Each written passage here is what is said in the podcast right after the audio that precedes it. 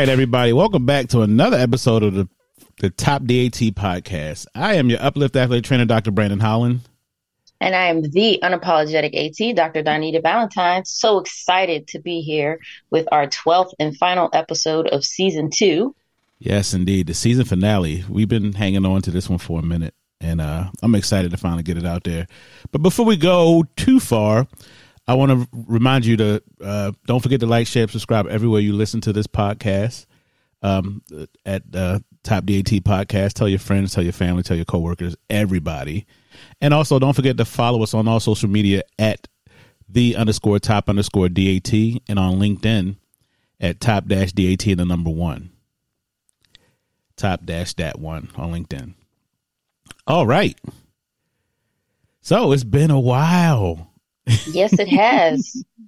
a lot has been going on. Yes, indeed. I'm excited to be back at it. So um let's let's talk about what's new in athletic training real quick before we go too far.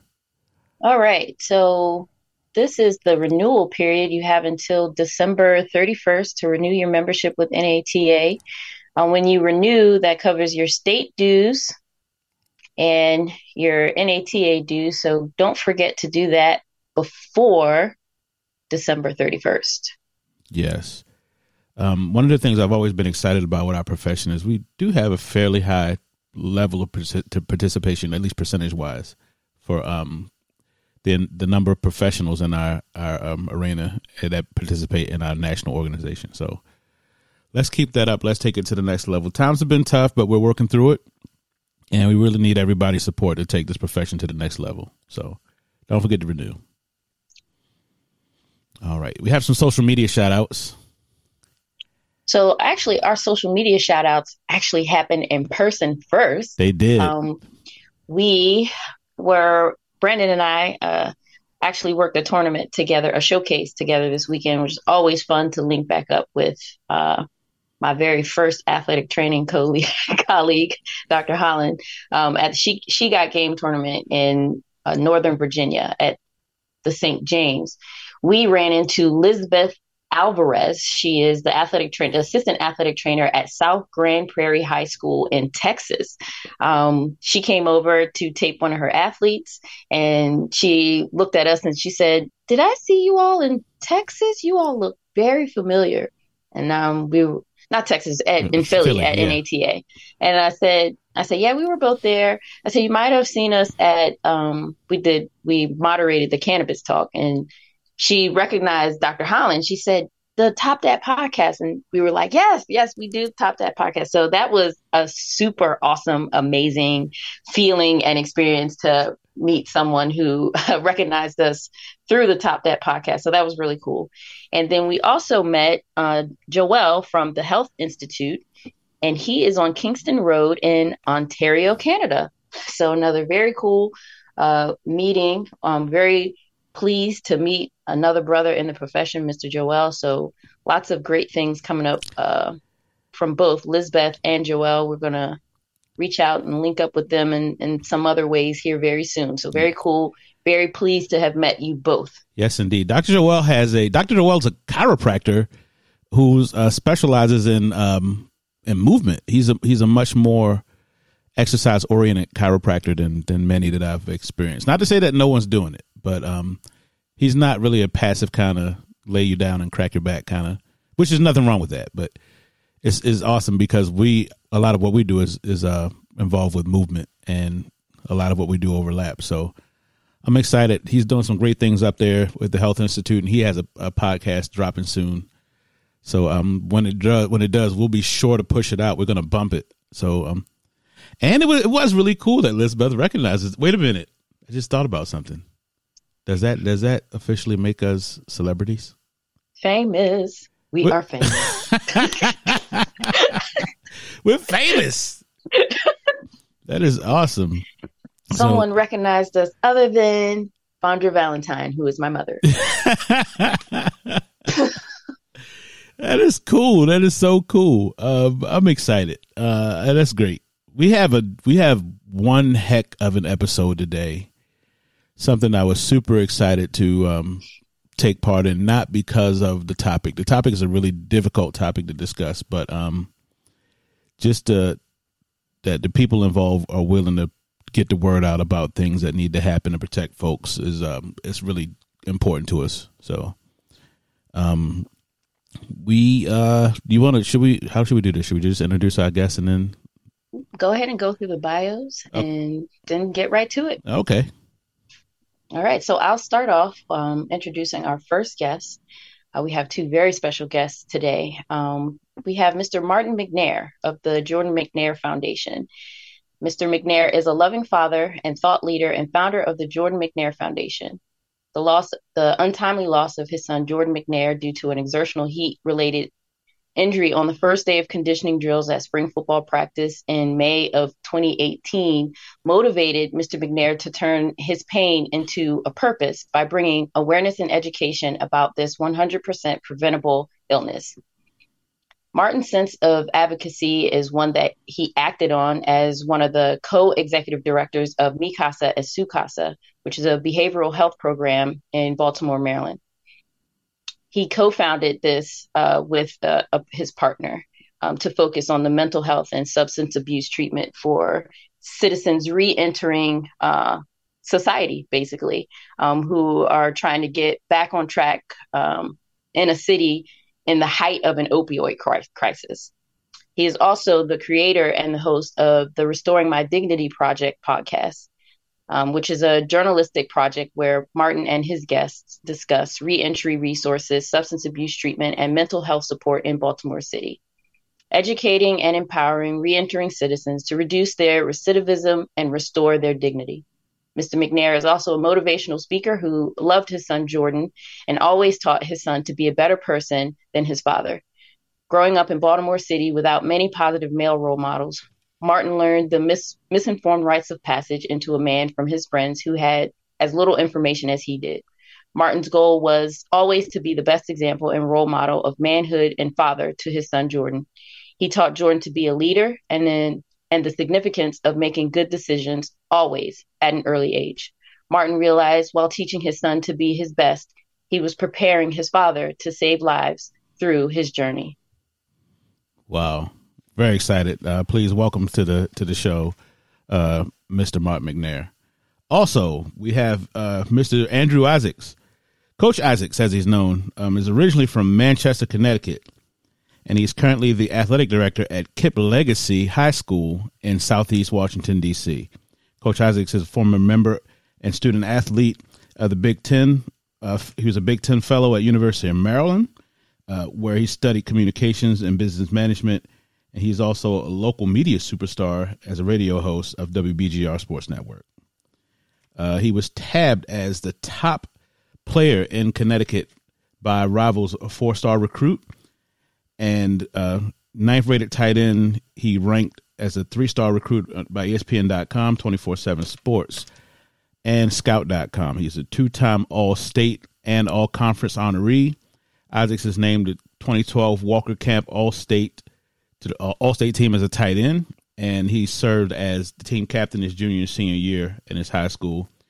He also totaled uh, 32 receptions for 445 yards and five touchdowns, and he was a defensive end. He played both sides of the ball. Uh, recorded 103 tackles and uh, 10 sacks. On top of all this, Andrew also played basketball as a freshman and sophomore he received a Tim Travis Award as the team's top junior in 2011. As a college athlete, Isaacs appeared in over 20 games playing both tight end and defensive line. Coach Andrews has three siblings, Chris, KJ, and Kari. And here's a fun fact about him: he's a former, um, he's related to former Olympian and captain of the 1996 U.S. Olympic team, Lawrence Clay-Bey, and he hosts his own radio show uh, radio talk show called Fourth and Inches, and um, he also has a social media video series called Cooking with Drew. Ladies and gentlemen, I present to you Mr. Andrew Isaacs. Also, along with uh, Mr. Mark McNair, please welcome them both to the show. All right, everybody. We have two uh, very special guests on today at the Top DAT podcast. We have Mr. Marty McNair and Mr. Andrew Isaacs uh, here to talk about a very, very tough topic. And uh, I want to first and foremost thank you both for joining us on the show today. Um, I know it's been some time, but I, I can't imagine it just gets easier. To, uh, maybe it does get easier with time, but either way, either way, it's still not easy. Easier doesn't mean easy. So, just grateful to have you here. Um, and we just want to jump right into your story. Um, so, Mr. McNair has also written a book. Um, it's titled um, "Can My Can My Child Can Play?" My Child Play?" Um, the questions we should have asked, um, and it's it basically outlines um, Jordan McNair's life, um, even before Jordan became uh, a human being. Right. Um, Mr. McNair had been he in the story in his book he does a great job of presenting the juxtaposition of his life um, while he was growing up, and um, he puts it over he lays it over top of Jordan's and kind of he kind of talks about his path um, to sobriety, getting clean, um, and his advocacy um, for people who are also following along in that same path, um, helping them. So he was already an advocate in that respect. Um, and then with the tragic and untimely loss of his son, um, he picked up another uh, uh, thing to be passionate about and to advocate for. And he's done a great job. This is a book that anyone involved in athletics, um, as a, a coach, um, an athletic trainer, um, a parent, a, a student, an athlete, should read. Um, it is very enlightening. Uh, it it was interesting. It's an interesting. I listened to it on all Audible. Um, it was an interesting listen to me for me um, as I thought about my career as an athletic trainer. So I want to thank you for um, creating that uh, piece and sharing that with the world. So if you could just tell us a little bit about yourself and your background and, and how it relates um, to your uh, your current uh, Jordan McNair Foundation. Yeah, well, basically, thanks for having me. Um, basically, you know, you just said it. Like everything that I kind of went through in my life, you know, really kind of literally like led me up until this point. So really, like, um, you know, I was very, very, you know, I, I basically I was very passionate about the work that I do, um, or that I, I was, you know, involved with at that time. And you know, basically, like you just said, you know, I was a guy from, you know, in the city of Baltimore, uh, grew up in the '80s, and just kind of went through, you know, like literally I was pretty much every statistic but dead in a sense. You know, about a, you know, luckily I graduated high school. I went to college, but you know, I came up in the '80s, and it was just like, you know, really with that misinformed rites of passage and a manhood. I wanted to go to prison before I wanted to get a college degree, and you know, unfortunately, that was like really where. Um, uh, fortunately, that's really where I grew up at. You know, really not from any physical perspectives, anything like physical experiences, just from a mental perspective, and the interesting thing, I was looking at something the other day, and you know, really like I, I just noticed how everybody saw me in a different light, where I, as opposed to where I saw myself. And I can remember just like really, you know, when I got to prison, it was just like you know, we we had a each dorm had a basketball team, and I remember like I became the basketball coach like immediately, like because the coach they had, they just the players weren't listening to him. It's just typical, you know, stuff where you got a this type of energy or this type of uh, uh, male bravado in these in these environments. So at that point, basically, it just went from being the basketball coach to the dorm representative to being the inmate council president over the whole prison at that time. So really, I always had some leadership experiences. And one thing I know, as bad as I wanted to get to prison, so I thought I knew very from my very first um, ex- my very first visit. That was my very first epiphany, I think, in my life and I just realized, like, wait a minute, this ain't everything that I thought it would be. And it was like, you know, luckily I didn't have a whole lot of time. Uh, I did like three years, but really it was like, you know what, all I needed was some time to really get myself together, to grow up and, you know, really start making some realistic decisions about my life. And at that point, you know, it was just more so for me, like, I really took an opportunity to really get in touch with all of my childhood trauma at the time, you know, through some mental health classes and substance abuse courses and things like that because you know really i kind of battled with addiction. So that wasn't my first time in jail. That was my first time in prison. So every time i would go to prison i never used while i was in jail. But every time i came home you know i would go back to the same environment expecting a different result. And at that time i just didn't really have any resources to do anything different. So you know what you wind up doing you wind up doing the same old thing. And um, you know, when I finally got around that, I came home and it was basically like I never looked back because I had a plan and I just knew I really wanted more for my life in a sense. And it's interesting because I remember um, I met a good friend of mine in prison, and he was a uh, staff member, right? And it's interesting. I'm a, I'm a faithful guy, and you know I'm I'm I'm Muslim, so I'm very very you know uh, firm in my in my my belief system and my faith. And I think that everything that happens, you know, a lot of it is already written out already in life. You know, I'm just a firm believer in that. Even, you know, my experience is Jordan's experience, I thought, you know, I'm a firm believer like, hey, you know what? You know, Jordan's Jordan's mission was what Jordan's mission was, whether it was 19 years, it could have been 20 years or whatever, but obviously the impact that we made since his passing. But as the build up to that was everything that I was doing in regards to my own experiences was prim- primarily leading me up to this, uh, even regarding my advocacy. And, you know, I was just passionate about reentering citizens, mental health, substance abuse, things like that. And when Jordan passed, it was like an easy trajectory change for me. You know, it wasn't a trajectory change that I personally chose, but I was already aligned for this. So it was like almost to the point where I was like, wow, Jordan, you know, everything that I thought that I was trying to be just a good example for him, you know, just being a good public speaker, I used to drag Jordan to Toastmasters, you know, Toastmasters clubs with me and Toastmasters competitions, not out of, I just wanted to show him a better way or give him more of a skill set or more tools for life that I had. You know, so a lot of these things were just really that. I never thought I'd use it, use it.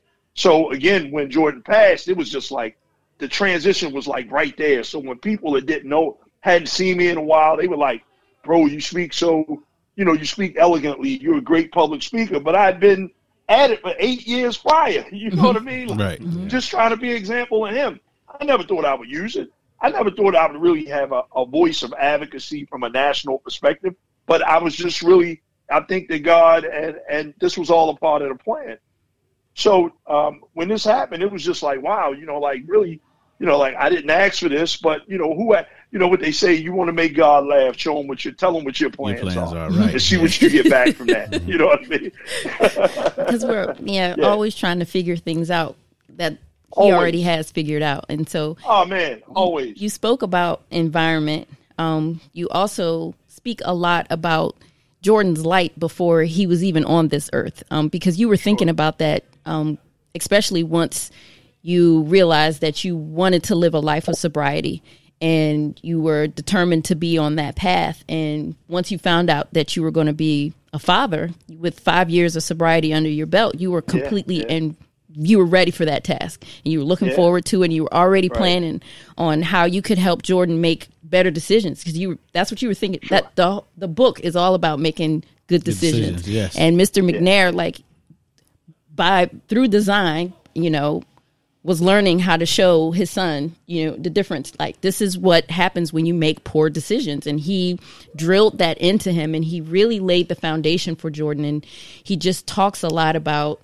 you know, his gap tooth smile, um, and how he was such a beacon of light, and how Mr. McNair worked so hard to protect that from the moment he went. Like even when he had to go to nursery school for the first time. He was kind of like, "No, nah, I'm not having it." Like, you know, like he wanted to protect him, Right. you know, and it just it just it spoke to me as an athletic trainer because you do every like he did everything right, you know, and Yeah. it's in terms of telling his son what to look out for, like the pitfalls. Growing up in Baltimore, he you know, was very instrumental in what s- school he attended, and very instrumental in going to his games and attending his games. Jordan actually started out as a basketball player and found football later. And um, so, speaking of environment, when you took um, Jordan, because uh, University of Maryland wasn't his first choice, I believe he wanted to go to the Ohio State. Yep. Okay.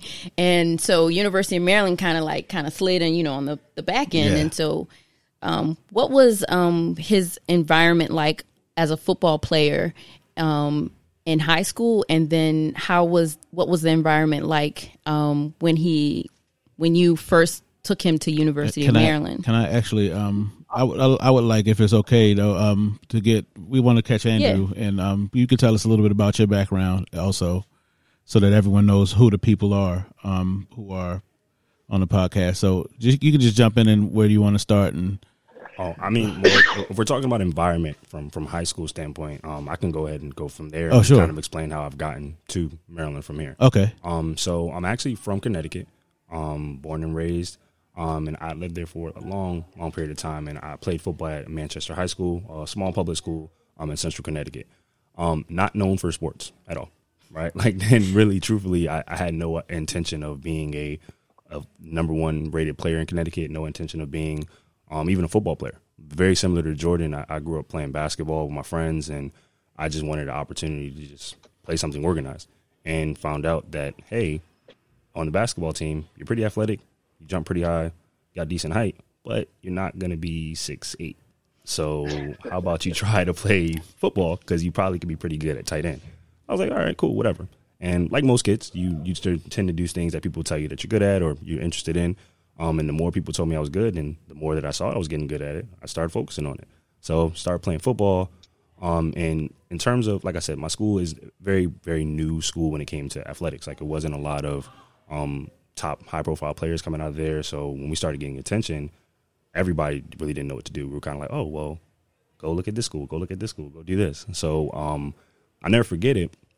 Me and my brother, we were um like as I'm as I'm getting recruited, different schools are talking to me, and he's like trying to ask me, he's like, hey, what do you think about what schools you're going to go to? And we're watching like Maryland play Miami. It was 2010, I believe. Well, no, 2011 because it's when they unveiled the Pride jerseys. So we're watching the game, and I just I'm just watching like the, the crowd is packed, everyone's enjoying the game. They beat Miami, and at the time, the All About the U um, documentary had just came Yep. out. So like, oh, I'm like definitely rooting for Miami, but then I see Maryland beats them, and I'm looking at my brother, and I'm like, yo, Kari, I'm about to go to school there. He's like, yeah, whatever. so so fast forward, um, I'm like I'm, I'm working, I'm training. Um, I end up getting an offer from Maryland, which is another story for another day. But when I end up getting the offer, um, signing day approaches, and my little my older brother just staring at me the whole time during signing day, and I'm looking at him like, "What's up, Kari? What's going on?" He's like, "Bro, you really said you were going to go there, and you're signing your letter of intent. Like, how did you know?" And I'm I'm listening to uh, to Mr. McNair talk, and he's saying like, "There's always something that's like." Like things are written before it's supposed to happen, Right. And like at that moment, I'm looking at him like, "Dog, this this is supposed to happen regardless." So like it didn't really matter like what I said or what was going on. Like we were supposed to be here. So um, I say that to say um, I end up coming to Maryland. Um, I go to Maryland, played football there, um, and unfortunately um, had a couple injuries. Um, and then uh, after those injuries, I kind of my thought process changed in terms of what I wanted to do and what I wanted to become. Um, of course, you go there thinking you're going to be an NFL player, um, and then you have knee injury, and that changes very quickly. So then during that process, I'm thinking about what are things that I I enjoyed, what are things that I really wanted to do. I did a lot of volunteering, working with a lot of students, working with a lot of student athletes. Um, and then I started reflecting on like my own high school experience and realizing that um, some of the best times and some of the people I had the close connections with were my coaches um, and my athletic director. So I'm, I'm finished up early because again, I go to school with the intention of, hey, I'm not gonna if I'm going to the league, I'm not gonna be one of the guys who go to the league who don't have a degree. So I'm making sure that I come in and I know I have all the classes I need to take so I can graduate in two and a half to three years. So that way, my third year, my junior year, I'll be a baller. I can leave. Again, get hurt, but I'm still on trajectory to graduate. So now I've graduated. Academically, I'm a senior, but athletically, I'm a redshirt sophomore. Two years to finish a degree. What do I do? Get a master's degree. So the question is like, okay, what do I get my master's in? Do I do it in education? Do I do it in um, like sports science? Like, what do I want to do? at first I was going to do education, but then um, one of my advisors was like, well, if you do education, kind of going to get pigeonholed in education. It's kind of hard to like maneuver out of it. So they were like, well, what about business? That's kind of more flexible. You can do other things with it. And I was like, all right, cool. I'll do business. So I start the first year doing it. But as I'm in it, I realized like, hey, I don't know if I want to work in corporate America. So what can I do to like flip this business degree into something that I really want to do? And that's when I started looking up athletic directing. And to me, it's the exact same thing. Like you're running a, a business, but it's just for sports. So from there, I finish up my degree, um, and that becomes my goal to become an athletic director. And then, um, again, when it goes back to things that are are supposed to happen before they happen, I realize like this role has now given me opportunity to impact people way more than I ever could have dreamed. Um, I, on a daily basis, I'm working with athletes who didn't plan on being athletes and now they're taking it serious. I'm working with people who are athletes who are taking it serious but have no idea how to take it to the next level. So I'm over here using my expertise, using my knowledge that I've learned from Maryland, that I've learned through experiences, and I'm helping them become the most successful versions of themselves. Um, so that's really quick introduction to me. Um, obviously, there's a lot more to it than that, but um, that's where my um, my expertise comes from, and that's where I, I am. And so when you were a redshirt sophomore, Mm-hmm. that was when is was that the year you met Jordan? So or? I met Jordan my sophomore season. No, no, no, no, no. My my senior season because Jordan came in. I believe he was a class of 2016. Correct. That was the class. Seven- 17, yeah. 2017. 17, yeah. Yeah. So if he came in 17, that was my my last season. Okay. So it, it was funny because when he came in, he was um obviously freshman lineman, highly talented lineman, um very very great technically. Like his, his size obviously was great, but like he had really really great technique. And I had heard about this McDonogh school because we had another teammate on our school, um, jo- on our team, Josh Woods, and then we had Ellis McKinney who came from there. Both very bright, very technical players. and Like, Ellis McKinney is was Jordan's best friend. Well, I'm gonna tell you, uh, you know, El- Ellis and Jordan had a um, man. Again, like like Andrew just said, I mean, like I, I- I'm kind of getting chill bumps because Ellis and Jordan played on the same five seven flag football, right? Wow. and Jordan was Jordan Ellis was the the quarterback. So the McKinneys lived down the street from us from Ned Jordan and his mom at that time. So uh, you know, like they were always, and, and when you look at it by, you know, I, again, nothing happens by happenstance. They were always like around, and the interesting thing was, so Ellis was like like uh, Andrew just said, Ellis was always a smart guy. Like skipped a grade, maybe a couple grades. So even when Ellis got to Maryland, he was only 17 at that time, you know. So he was like, you know, intellectually, he's always been a smart kid. And I had always, so when Ellis, when Jordan got to McDonogh, I always told Ellis, like, bro, just look out for Ellis. Because Ellis was always a mature guy. Like, just look out for him. Same way when he got to Maryland, Ellis look out for him. So that was their type of relationship where it was like Jordan had his group of friends, but Ellis and I kind of saw eye to eye where it was like, bro, keep your, you know. So it was more like a big brother type Okay. scenario in a sense, Right. You know. Um, but it was always like, bro, look out, just keep an eye on him because obviously you've been here, you got here before he did, and you know, just showing the ropes or whatever the case. And and it's interesting because when everything kind of went down, who was the first kid to speak up? Ellis. So he literally was like, everything I'd ever asked him to do, bro, look out for him. When it went down, obviously, you know, and I'm sure we'll get into it. I don't want to put the carriage before the horse. But again, you know, who stepped up? Is the person I've been asking all along to just kind of keep an eye on him. Yep. Yeah, no, like I, like I said, those are those two are like really, really like he, he mentioned, really sharp kids, really really great kids. Um, and, and it's funny. So I my senior year, I ended up moving positions. I came initially was recruited as a tight end. Um, unfortunately had the injury. When I came back, we had got some new coaches. That's when DJ Durkin and his staff had came in. Um, and they had a meeting with me and they're like, "Look, Andrew, we're gonna be honest with you. You're not the same athlete that you were when you first came in. Um, the injury has a lot to do with that. But the reality is, you're very strong. You're very smart. You're a phenomenal member of this team. You're a leader. We want to keep you here. We don't want you to transfer. We want you to leave out. We want you to stay. But unfortunately, we have a we have a void at defensive end, and we would like for you to switch positions. What do you think about that?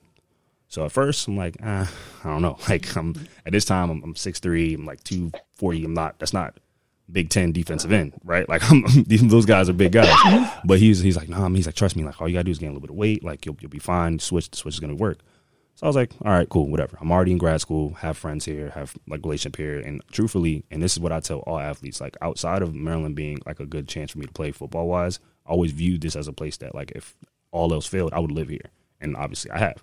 So I was like, I'm not trying to go transfer to like South Dakota or Maine or something like that just so I can play my senior year. Like I'll just play. So I switched positions, and again, like I said, this is when all the freshmen come in. So obviously, I'm at the bottom of the defensive end depth chart. So we're doing one on ones, and of course, since I'm at the bottom, I have to go against all of the people at the bottom of the offensive line depth chart. In comes Jordan McNair. Mm-hmm. So I'm looking. I'm like, all right, this is a freshman. I'm about to, you know, I'm about to get my, my thing on. I'm good to go, right? So we line up.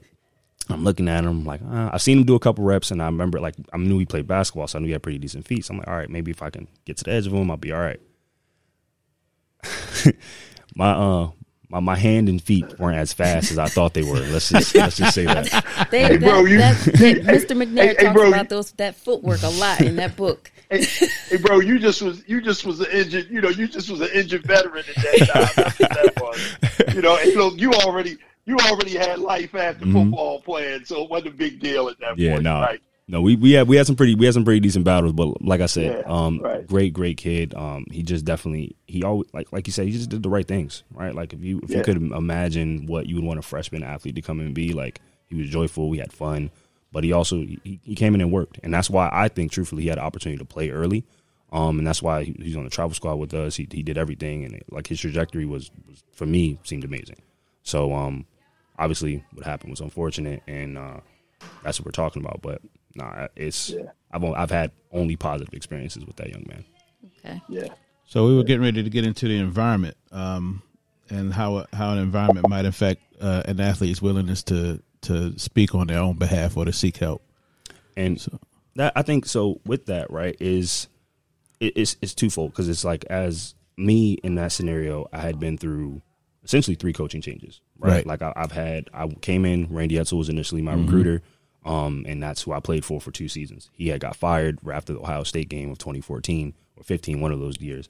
And then in comes Locksley, who's the interim coach, who then becomes another head coach for me. He has a completely different culture from what's going on. And then after that, they hired Durkin. Three different cultures in five years, right? So depending on like what your coach's values are, depending on what like they're communicating to their other players and their coaches, that determines like what you're to do. And it also depends on like the year you like what how old you are, right? Like as a freshman, truthfully, I wouldn't say anything. Like whatever the coach told me to do, whatever our, our the older people told us to do, that's what I was following. Right. Regardless of if I deemed it right, wrong, or indifferent, I'm like, hey, this is this is how college football is supposed to go. So when you get guys like yelling at you, you get guys trying to push you, when you get guys doing all this other stuff, you're like, well, I mean, I guess it's college football.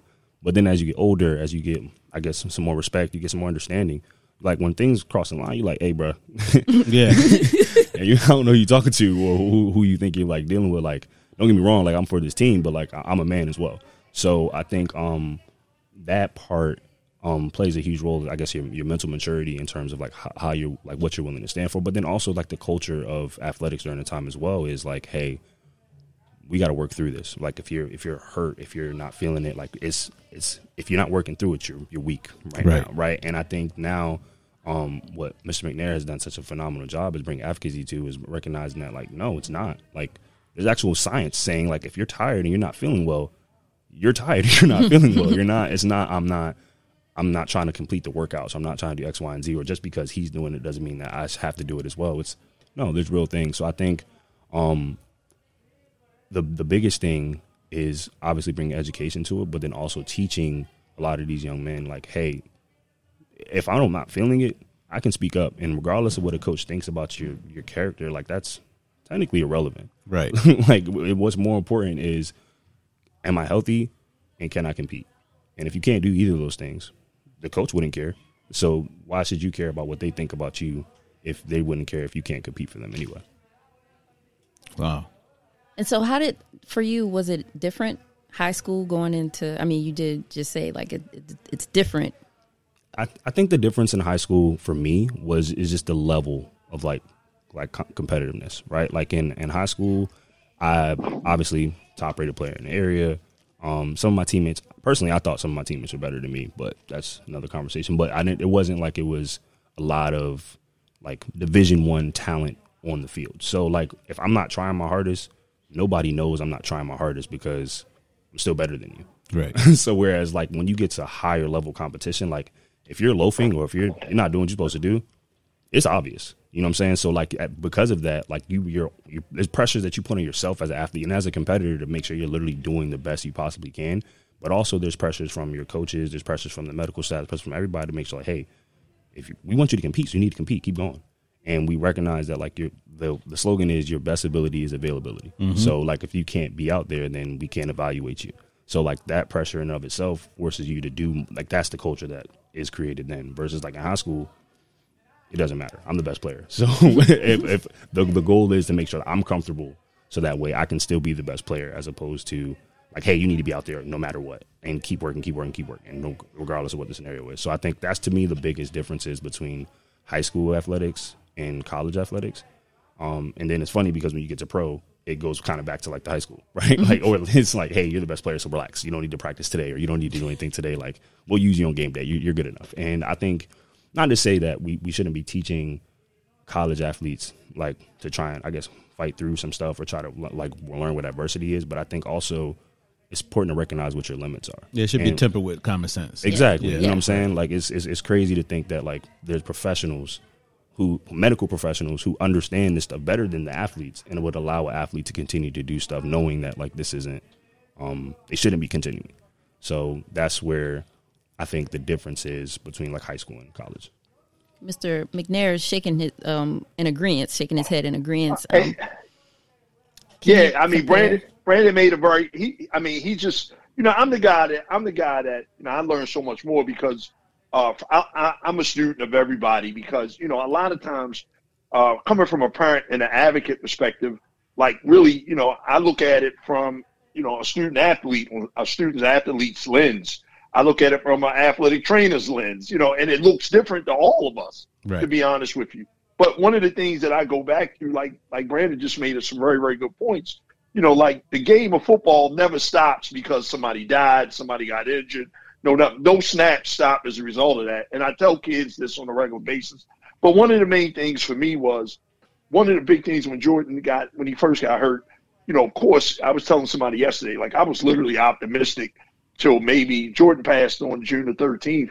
I was optimistic June 11th, like, you know, but that's a parent's love for their child. At the end of the day, you, you know, your faith or whatever, you think your child is going to bounce back for that. He may not play football again, but we can get through this. But the point that I'm making is what I realized was, you know, as a father, it was my fault because I kept saying, what did I teach him? Right? What did I miss? And those were like some of the questions that I just kept repetitively asking myself. But the main thing was, you know, like Brandon, you just said, you know, a lot of times either you're going to grow into self advocacy after the fact, or to me, I think self advocacy needs self advocacy uh, needs to be those seeds need to be planted when you're a baby, when you're a young athlete, you know, and they need to be planted by your parents. So for me, you know, I just raised Jordan to be a coachable a coachable athlete. Like whatever coach says goes. So your your dynamic or your experience, Brandon, was you had a very like you and the rest of Ellis and the older guys had a, a a total different experience because you had three different cultures, three different cultures of coaches. Where Jordan came in, all they had was the culture that was at that time. So a lot of that stuff seemed like okay, it's just the norm. You know, we can't work out here. We got the pit over here, and all these different things. Versus, you know, you had Edsall, you had Locks. You know what I mean? And now you got to deal with this.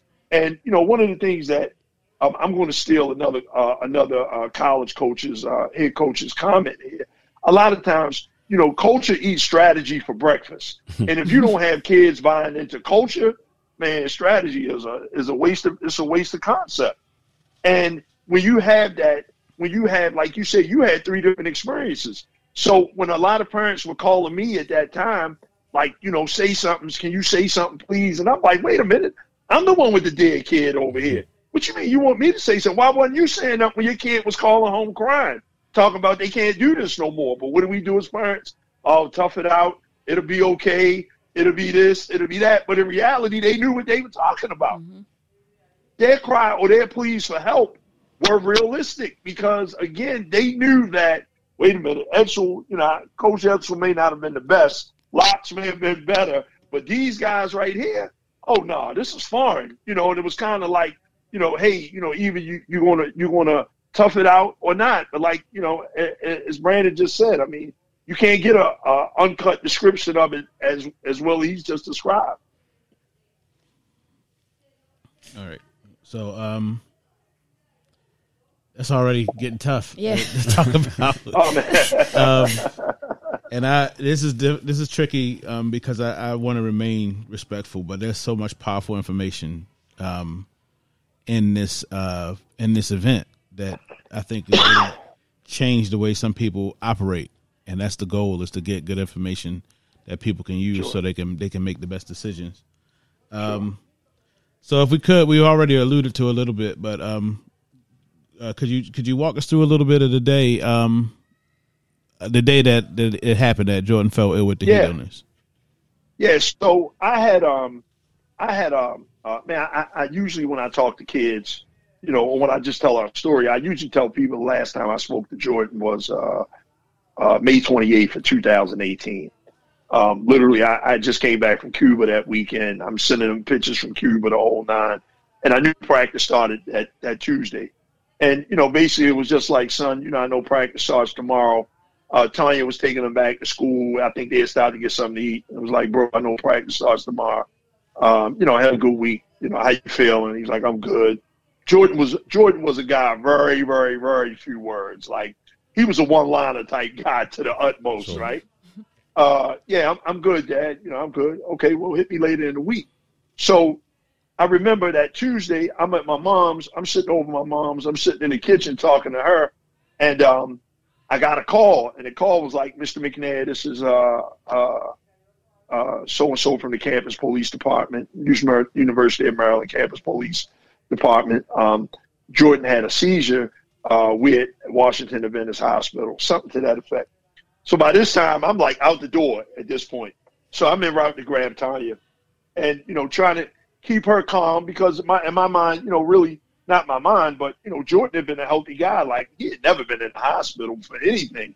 Always had sports injuries, like always a slight tear in his Achilles because he grew quick, and his probably body grew quicker than his muscles or skeletal system or something like that. So he would always have those types of injuries, like earlier, you know. But when he got to high school, got into like a weight regiment, a weightlifting program, like the injuries were, you know, very like non-existent at that point. So I'm not really pushing the panic button that much, but it's like trying to keep his mom calm. It's like, let's just get here. I'm the guy that like, I need to get there first, then I'll make an assessment for myself. Mm-hmm. So we got to Washington Adventist. I came in kind of asking questions of uh, athletic trainers, Wes Robinson. I think the other guy was Steve Nordwall. So I was like, hey, you know, had this ever happened? I don't even know what happened yet. So I'm thinking seizure, mm-hmm. right? That he did have a seizure. I don't know the reason behind the seizure. Mm-hmm. So he was like, nah, this never happened to us before. So I'm saying, okay, cool. So literally we went from, um, we went from, um, uh, we literally went from uh, a healthy kid. We stayed the night. So Jordan was in a bear suit at this point. So a bear suit is like where they trying to court um, get your core body temperature down. Mm-hmm. And all this was new to me. I had never heard of rhabdomyolysis, anything, any of these medical terms. Um, so we spent the night at the hospital. Then they was like, well, we're going to airlift them to uh, University of Maryland shock trauma. All right, bet. So when we get there to the hospital, you know, he airlifted Jordan. Uh, Tanya and I met down there. And um, our very first conversations with the first doctor we spoke to, she just was like very, very blunt. Like, he is very sick. You know, like she said it multiple times in this one conversation. So for me, I'm like, well, wait a minute. Like, oh, oh, oh, okay, I got that.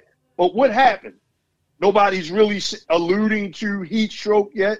So heat stroke may have came up like it was a heat related injury, but in my mind, I thought that uh, uh, when you had a heat stroke, I'm using heat stroke loosely now. I mean, loosely then I had no idea that you know basically you got too much sun, you overheated, and you just went in the shade and got some some cold water, and that was it. Never realized like the magnitude of how tragic that these type of injuries really could be if ignored you know, because mm-hmm. nobody goes from zero to heat stroke. You literally go from heat exhaustion, and if those signs and symptoms are ignored, then it goes to heat stroke. And then if it's if it's continuously ignored, once you go past that 30 minute window, 20 to 30 minute window, damage is irreparable. So fast forward, you know, like a couple days. This is Tuesday. It happened. We had shock trauma Wednesday. Thursday, they had somebody came up to me and mentioned something about a a liver transplant, but we can get a, we got a, a, a higher pool of uh, livers if we get a liver with hepatitis C. So I'm like, damn, wait a minute, a liver, like, oh, this train is moving fast. I would come home and I'm researching, researching, researching all night. You know, what what's the functions of the liver? Um, uh, over 300 functions, like uh, hepatitis C. Like I was, I own a drug treatment facility.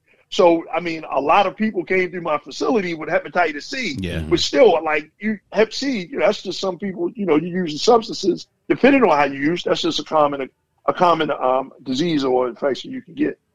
So at that point, I'm just doing all my research. I'm looking at the life expectancy of a person with a successful liver transplant. All these things, I'm just getting a crash course in all these things. So Friday morning comes around, and basically uh, they pulled Tanya and I again, and basically was like, "Look, you know, if we don't make a decision right now, Jordan's to be dead within 12 hours. Like, okay, do what you got to do, get a liver." So at this point, you know, like really, you know, we just kind of, you know, in a lot of prayer at that point. You know, our family is. I mean, it's so many people in the hospital. It's literally like, I mean, it's it's mind blowing. They had to give us a whole floor of just well wishers and supporters. Now, I do the air quotes because of well wishes. And at that time, the coaching staff was coming down there and, um, you know, really like, you know, they, they, they, you think that it's genuine, right? Now, my, uh, my business partner, his son, we all, his son was a McDonogh guy too. And, you know, we still connected to the coach at McDonogh. And he pulled me to the side. He said, bro, what they saying what happened ain't what happened. And I'm like, what you mean? And he sent, so Ellis had sent the text to the head coach there and was like, man, and again, three different versions, but here's the emotional 19, 20 year old teammate version of what happened, right? So that's going to look different from the athletic trainer's uh, version of what happened. That's going to look different from the whoever, the coach's version of what happened. But again, at this time, this is all I have to go off of. And at this time, all I can really see is an emotional version. Because again, rightfully so, somebody hurt your kid. So at the end of the day, like all bets are off the table. So at this point, he was telling me what happened. And, you know, uh, uh, the athletic trainer at the time, Wes, was supposed to have said, you know, if he can't walk, drag his ass across the all, across the field.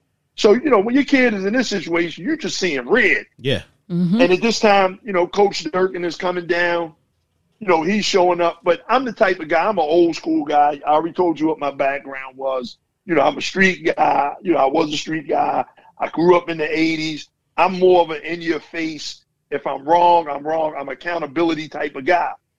So at that point, you know, it was just like, man, you know, like, don't keep coming around me, bro, like with the smug look on your face. So, but we're trying to work through all of these things. So um, that Saturday after the liver transplant, um, Brandon, I don't know, you remember Mike Cornwell? He's all Andrew. He played with y'all at Maryland. Oh, oh, me, Andrew. Yeah. Um, no, Yeah, I do remember yeah, Mike Andrew, Cornwell. Yeah, no, I remember Mike. Yeah. Yeah. hmm All right. So Andrew, yeah. So Mike, uh, uh, Dr. Cornwell's Mike's dad, right? He's like a surgeon or something, big guy, big Yep. shot over at Yep. Howard Hospital. Definitely. So he and I were in uh, in the room the day after the uh, the day after the uh, uh, liver transplant, and you know he was asking me some questions. He said, "Marty, um, how long's it been?" I'm like, "Man, it seemed like it had been days. It was only 24 hours." So he said, "Man, where did they get a liver at so quick?" And I'm like, I- "I'm still oblivious to what he's saying." He said, "Bro, you know he didn't say bro, but he said, man, you know how many people die every year waiting on liver transplants?" I'm like, I have no clue. He said over 5,000 people die or waiting on liver transplant. Yeah. Where did they get a liver this quick? Right. So again, now the magnitude, like it's all coming, to magnitude of what's going on is really kind of coming at me, is presenting itself. Okay. So we went through, um, and I believe I, at that time I stayed in the hospital that weekend with him, and I spent the night that Sunday night. You know, they in and out the room all night, so it's impossible to get some rest.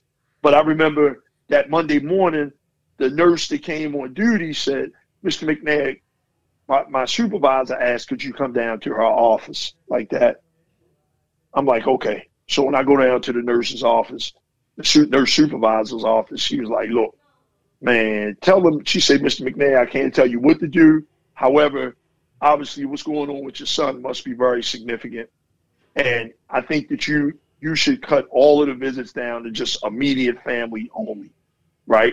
Because you got people from, you know, the coaching staff, they trying to come in, look at his files and all this type of stuff. So at that time, you know, I just was like, okay, I agree. So at this point, I, you know, reached out to, uh, I think I reached out to Durkin it was like, look, you know, we're just doing a friends and family, immediate family right now. I'll keep you updated. Still really, you know, it was, and for me, it was a very, very challenging to really have that level of emotional intelligence in a sense, right?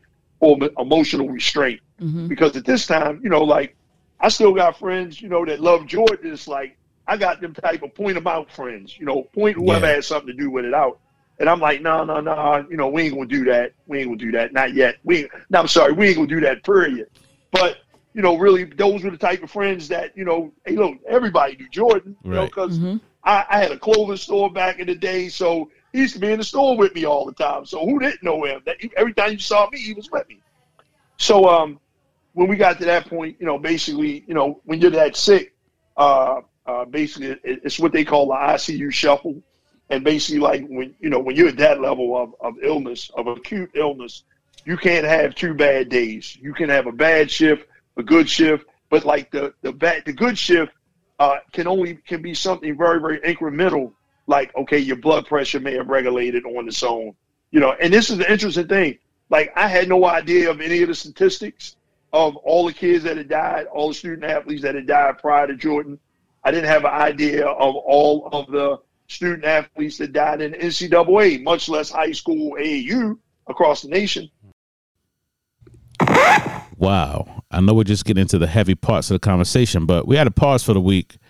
So don't forget to pick up with us next week as we continue the conversation with Mr. McNair, Mr. Isaacs about the death of Jordan McNair as it happened. Uh, he suffered a heat illness during football practice. Don't forget to like, share, subscribe everywhere you listen to this podcast at the underscore top underscore DAT on all social media, except LinkedIn, where we're top dash DAT and the number one. That's top dash dat one.